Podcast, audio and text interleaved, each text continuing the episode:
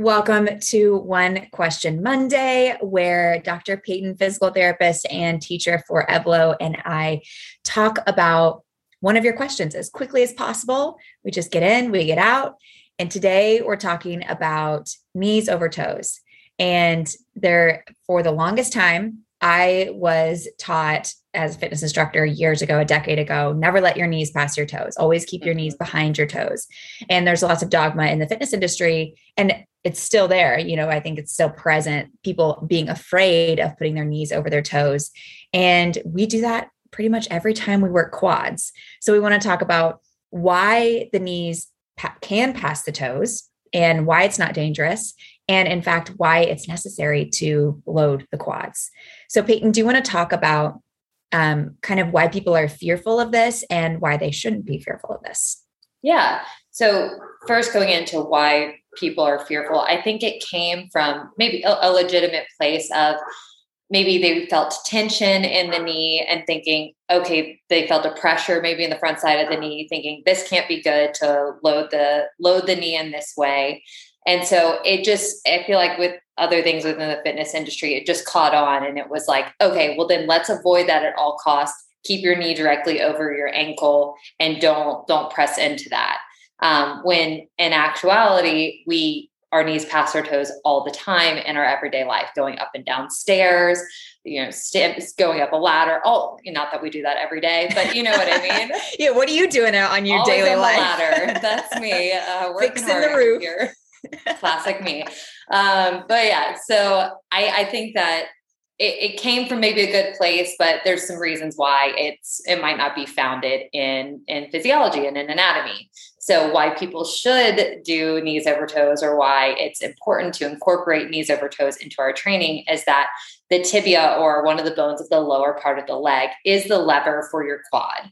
And in order to to really target the quad we want to get that lever closer and closer to parallel with the ground as we can. That makes that lever more active and therefore puts more load through the quad itself.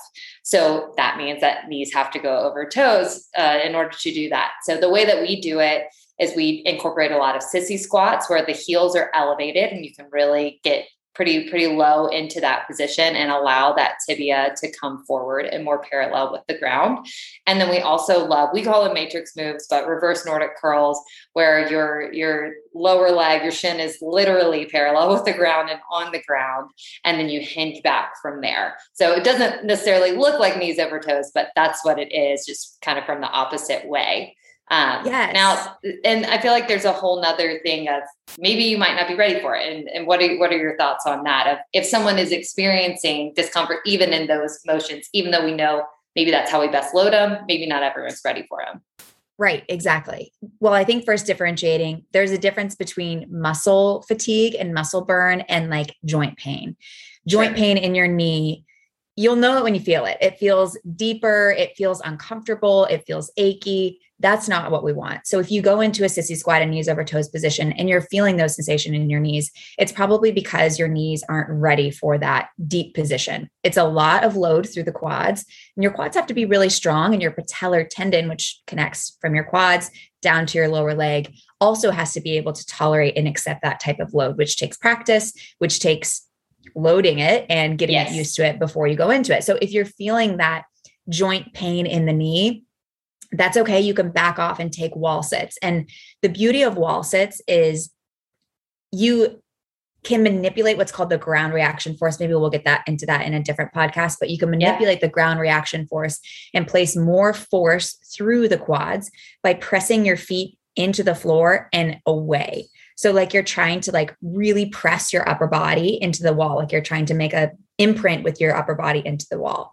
And that will uh, create a diagonal force up through your feet and load the knee and the quad more.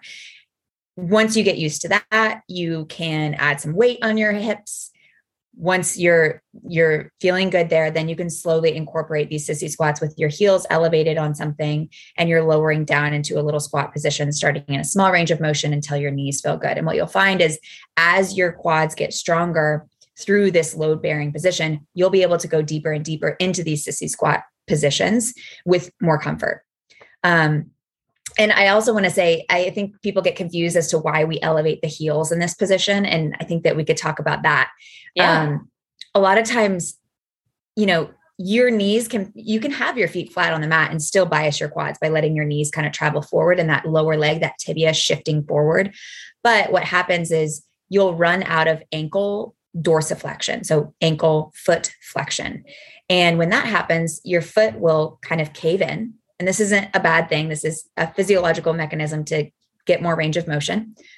But when that foot caves in, your feet are flat, your knees also tend to travel in as well. And so we tend to get not great forces through those knees. That's where people start to feel discomfort. But when you elevate the heels, then you allow more motion in the ankle. The knee can travel forward more without that foot caving in, without that foot pronation. And you can keep your knees straight forward and backwards. So you have that nice clean force going straight forward and backwards.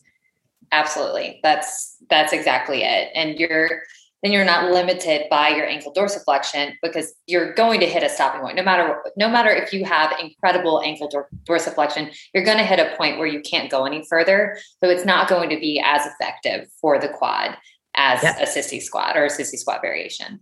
Yep. And by the way, we don't recommend just because we talk about ankle mobility here, we're not recommending like, oh, my ankle's stopping me. That means I need to do a bunch of stretches for my ankle. Right.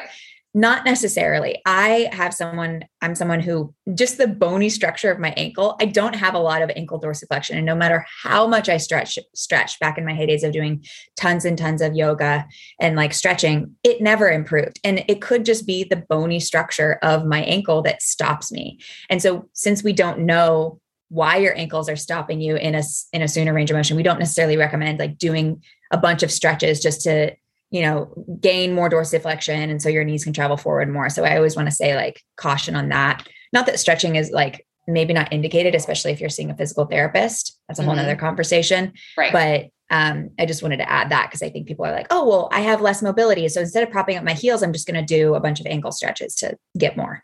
Right. No, it's instead just take the heels up, take that out of the equation, and then you don't have to worry about that that limitation there whether it's like a true limitation or just naturally happens because of yeah. because of our physiology. Yep exactly. Okay anything else we missed? I feel like we just zoomed right through that. Nope i think that i think that covers it quickly. Okay great. Thank you so much peyton and thank you for listening. We will see you all on thursday for an episode and then next week for another one question monday. Bye for now